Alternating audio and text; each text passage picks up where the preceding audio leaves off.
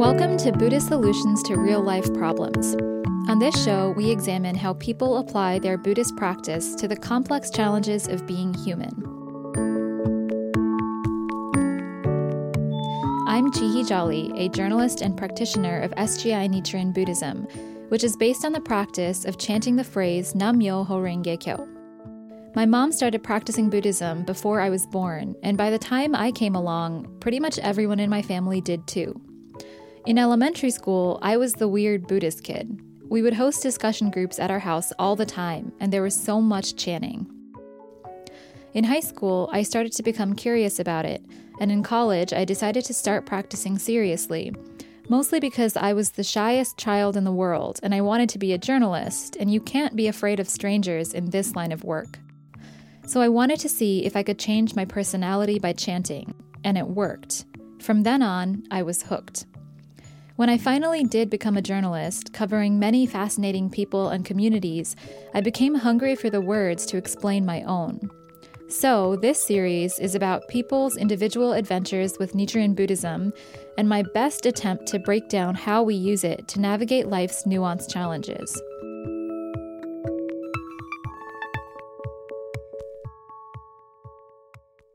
So, today we're talking about tough relationships specifically those with the people who push our buttons. We all have at least one. You know, that person who infuriates you, frustrates you, or knows exactly how to get under your skin. So, with my ex wife, it was like, you know, this really bad, like, picture a cat and a rat in a glass cage, right? That was our relationship right? You, can you imagine like a cat and a rat in a glass box? Can't climb, can't get out. Felt trapped. That's Joe Peretti. He's 37 and lives in West Babylon, Long Island, which is a suburb of New York. We met up to talk a couple of weeks ago at the back of a pizza place near his house after he got off an overnight shift at the propane company where he works. Yeah. Okay. Uh, I don't know. I'll just have pizza one pepperoni pizza. Pepperoni slice? Yeah, and a regular slice. You got it.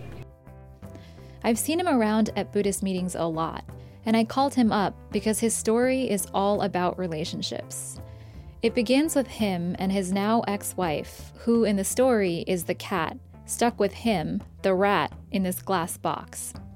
Crazy as it sounds, I think we can all kind of relate to that feeling I've had people in my life who've made me feel so small, or so annoyed, or so angry, and I figured out exactly how to avoid them. But every so often, there's someone who you just don't get to escape, no matter how much you want to. For years, a leading cause of stress in the United States has been relationships, which includes the effects of death, arguments with friends, and loneliness. Even top stressors like job pressure, money, and health issues are filled with people.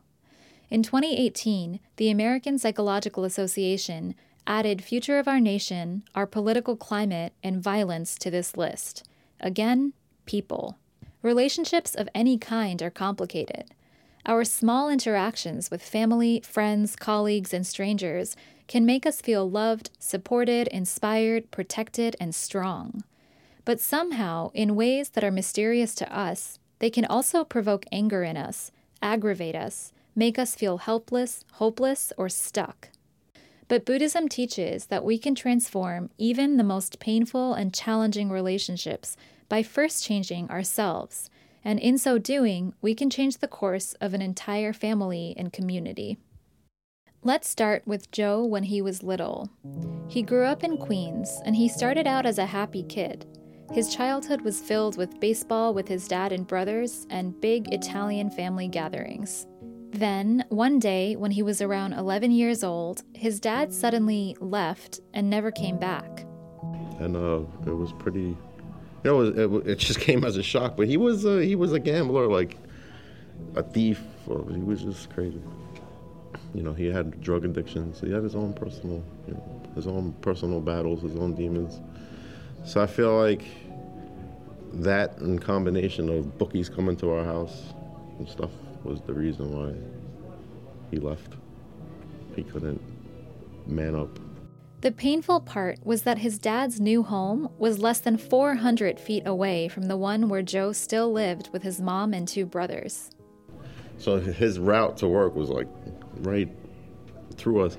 My, my younger brother was affected the most by it because he used to make promises to him like, yeah, I'm going to come and pick you up and take you out and just leave him sitting there for like five hours and never come and show up. So it sucked. It was like, that was probably the first time in my life, besides like getting hurt, that I felt pain. Like I felt what pain really was, you know, like internal pain, sadness.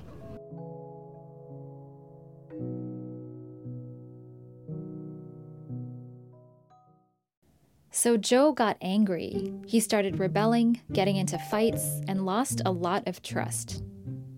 So this was like my first major fight in school, and uh, I brought a bunch of people with me because they had a bunch of people. So it turned into like this big, you know, like crew versus crew type of thing, and uh, just in front of the school it was like pandemonium. It's in Astoria, like so we're fighting, and then the the vice principal comes out and he grabs me and I turned around and I punched him.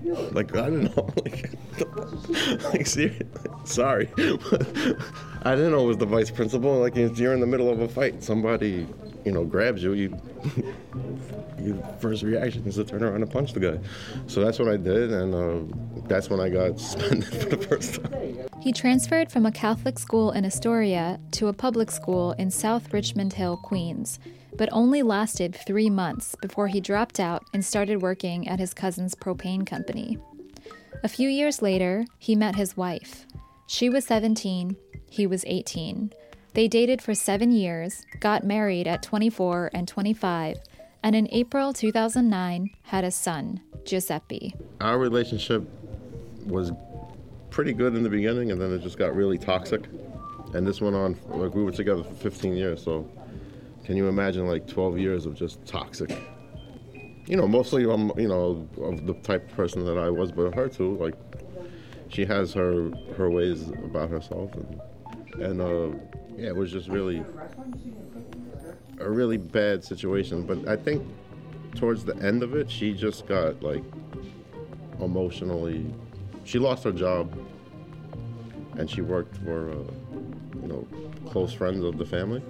So they fired her, and then she went back to school, and then we just like went out, like started going our separate ways. Like we saw it coming, probably for like a couple years towards the end. You know, I'm gonna get very, very vulnerable right now. So one night I went out with my friends, and I got, you know, I, I got hammered. I got really drunk, and uh, you know, I tried calling her up just to let her know like I'm really drunk. I can't drive right now. I need you know I needed some some kind of like direction because I didn't know what the hell I was doing. To be honest with you, it can it comes back to the trust issue. It's like I couldn't trust her to be there for me in that moment. You know, it was like, oh, what the heck is going on here?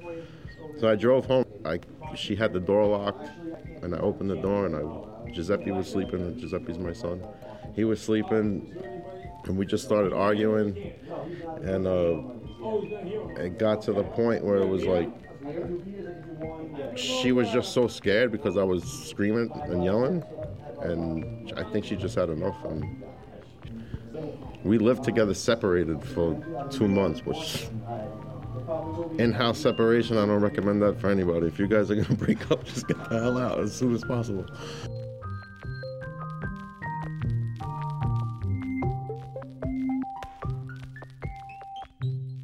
One day, Joe came across a quote that his childhood friend's ex wife had posted on Facebook. The quote, which was by Daisaku Ikeda, the third president of the SGI, commonly referred to as sensei or teacher, reads When facing adversity, we may think we've reached our limit, but actually, the more trying the circumstances, the closer we are to making a breakthrough. The darker the night, the nearer the dawn. I just commented like, "Damn, I'm going through this right now. like, this is exactly what I'm going through at this moment." Like, thank you for posting. I was the only person that liked it, the only person that commented on it. And then she just messaged me like, "Oh yeah, I practice Buddhism. You should come to a meeting." And I was just like, I wasn't really, honestly, I wasn't really interested in Buddhism. I've never even met a Buddhist, to be honest with you. At that point, I was like, I'm an Italian dude that grew up in Queens. So I don't know what Buddhism is at that point. I'm like, all right. So she convinced me to go, and I went. Before we get into what happened to Joe next, let's pause for a second to unpack what Buddhism actually says about human relationships. In short, it teaches that human relations function as a sort of mirror. In other words, yes, people push our buttons, but it's actually because we have buttons to be pushed. We have insecurities, fears, self doubt, and anxieties in our own lives, and these can be provoked by the behavior of other people. So the root of our suffering is in us. Consider this classic comedic tale from Japan. Once, in a country village long ago, a man, returning from a trip, brought his wife home a mirror as a souvenir. But because she had never seen a mirror before, when she saw her reflection, she thought it was another woman and became furious at her husband. Ikeda, recounting this story in a famous essay, writes Though the story is fictitious, many people become angry or grieve over phenomena that are actually nothing but the reflection of their own lives, their state of mind, and the causes that they have created. Like the wife in the story who exclaims, Who on earth is this woman? They do not realize the folly of their ways. Because they are ignorant of Buddhism's mirror of life, such people cannot see themselves as they truly are. This is a concept I grew up learning about, but I've always been curious if there's a secular way to understand it. So I decided to turn to psychology. Adam Waytz is a social psychologist who is currently a professor at Northwestern University. His research has to do with how people make sense of other people and he studies topics like humanization, dehumanization, perspective taking, morality, and ethics. I called him to ask about why certain people push our buttons and if a change in our attitude can actually impact our experience of challenging relationships. But it resonates with a big idea in social psychology, which is the idea of self fulfilling prophecies.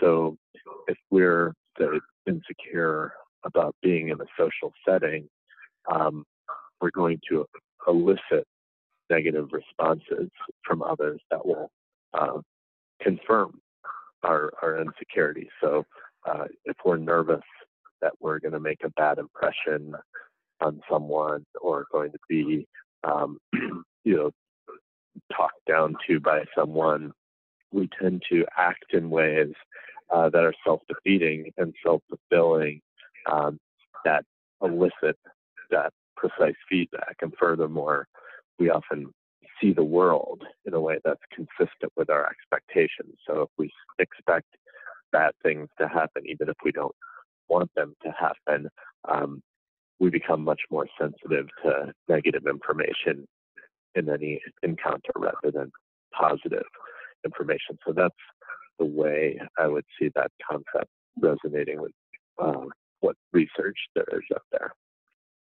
Then I asked a few Buddhist friends, Stephen, Yin, and I, about their own experiences of relationships in which their buttons were pushed. Well, I have employees, I have a company, and one of the employees who did a good job had personality traits that drove me nuts. A variety of them. Showing up late, being irreverent, being disrespectful, pointing me out as, as an old fogey. I guess I would have to say that would be my mother. And um, in a situation where I would judge her for judging people, at the same time, it also re- made me realize that I'm doing the same judging as she's judging others, and that really annoys me and pushes my button. I, re- I still remember this one student named Chris who I taught three or four years ago, and his mother really pushed my buttons because. Um, I, I, thought she was incredibly irrational, but she, whenever she would come to meet with me, and she was always really insistent on meeting with me in person, which I was fine with. But every time we would meet, she would just berate me and say that I was not doing my job, like I didn't care about the kids, um, and would make a lot of assumptions about me. And it really, really made me angry.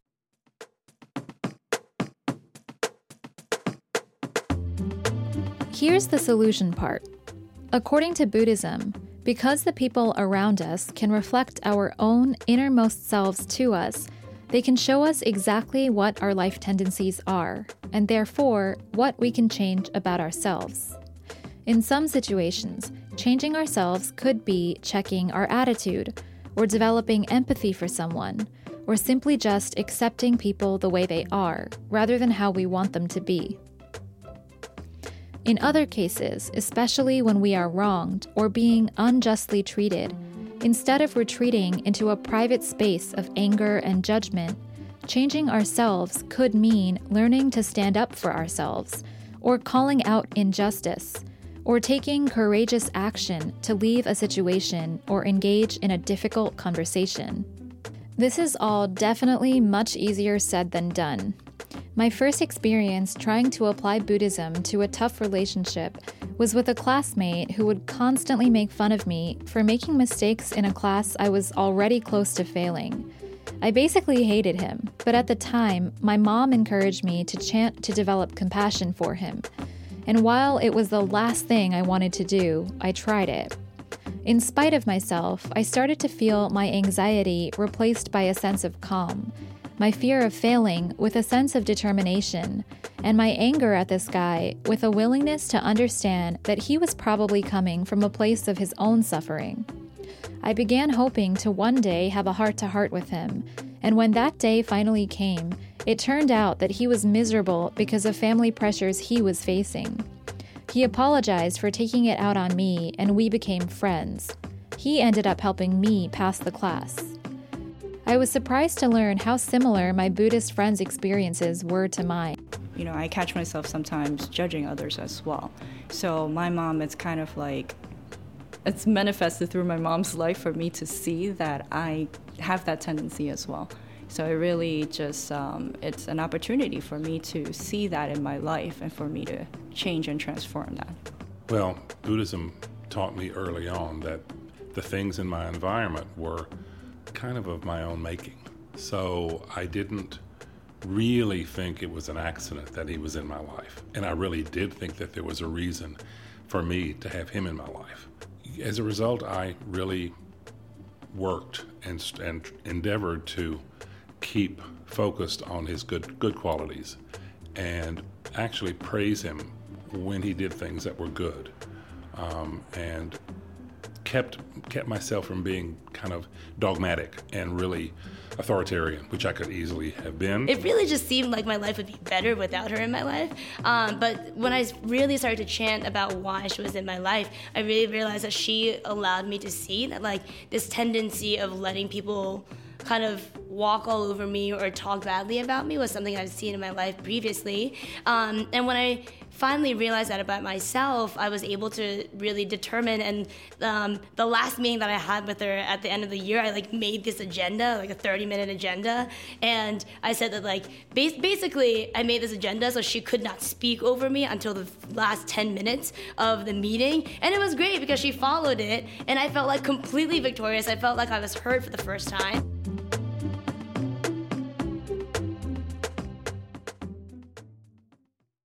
Now let's get back to Joe's story.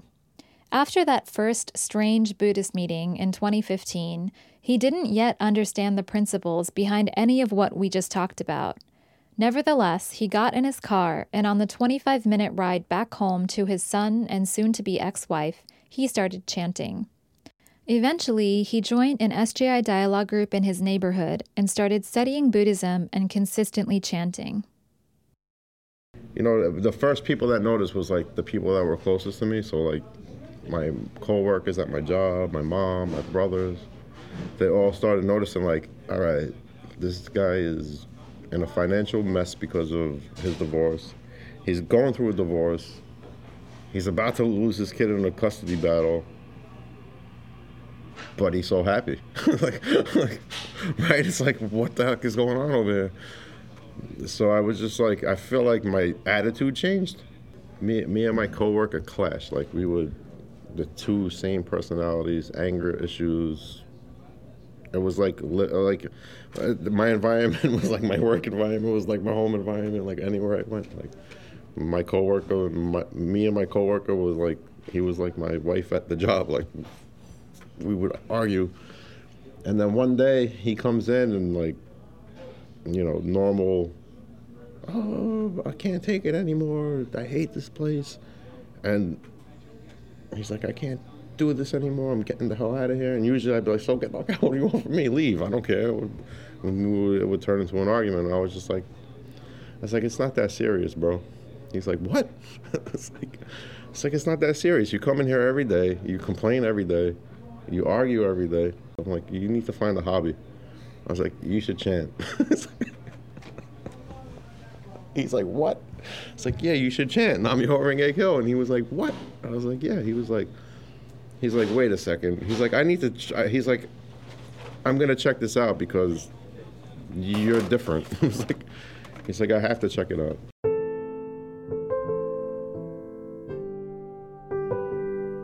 As he continued practicing, Joe started to see himself differently.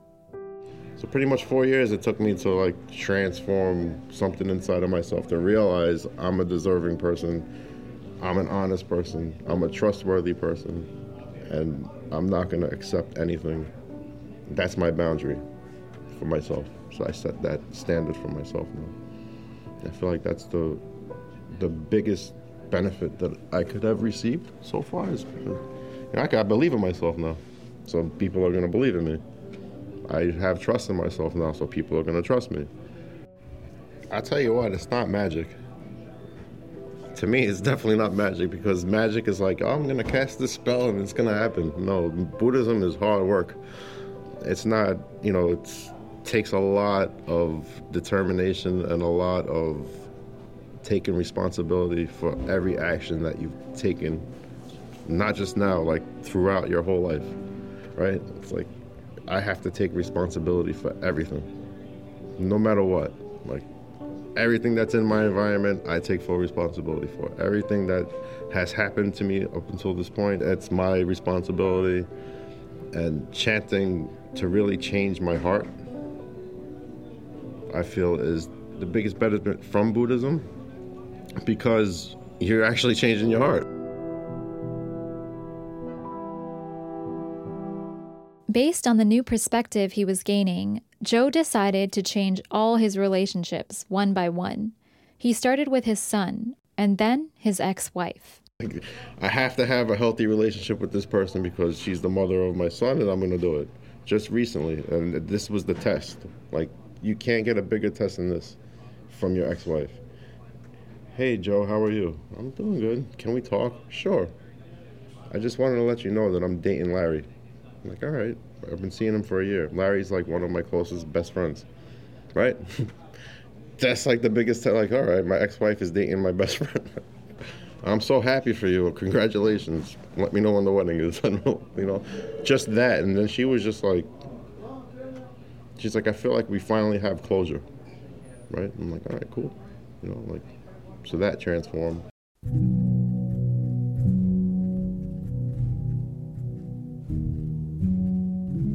In April, Joe started chanting about his dad, with whom he'd had no contact for over 15 years. I said to myself, if I want to be happy, I need to have a relationship with my dad. So I really just started chanting for his happiness, like, all right, I'm gonna really put this practice to the test now. I'm like, this is the one, like, he's disappeared, he's nowhere to be found, don't know where he is, don't have a number, no clue how to get in contact with him. I'm going to chant about it. Four months later, in August, he suddenly got a message from his dad on Facebook. He sent me a Facebook message like, Hey, Joe, how are you? It's your pops, blah, blah, blah. I really would like to get in contact with you and, you know, maybe see each other one day. I was just like, All right. When I saw that message, I was just like, Whoa, this is nuts so I didn't respond right away. I really chanted about it. So we just started talking, and you know, I told him what I was going through. And he was like, what he went through, and how he went through it, and why he went through it, and then he never stopped loving us, and he thought about us every day, and he regrets every minute of it. But he felt like that was his only, his only option in life was to do that to protect us, and I believed him. Then I started trusting him again. I really believed that's what the reason was. I don't feel like it was anything to do with not loving us. I feel like he felt he was a danger to us, and the only option he had was to run away to protect us. So it's like there's no. That's it. That's what it was. So I believed him, and you know, I kept in contact with him ever since. It took a lot of, uh, you know, a lot of resolve and a lot of burying a lot of internal strife that I had towards him. But eventually, he started practicing Buddhism too. So I look at him as the person that has taught me the most that I will ever learn in my life because the struggle that he put me through really helped me become the person I am today. That's the way I view him. Like I have nothing but respect and love for him now.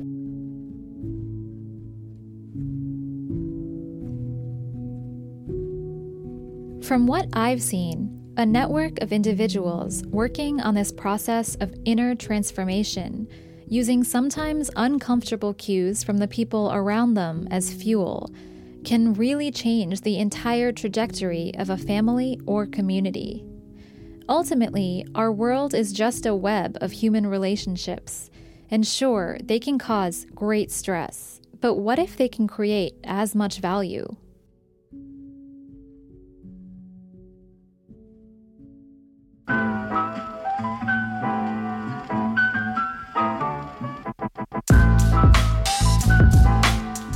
On the next few episodes, we'll be talking about Buddhist solutions to heartbreak, bad finances, and finding your dream job.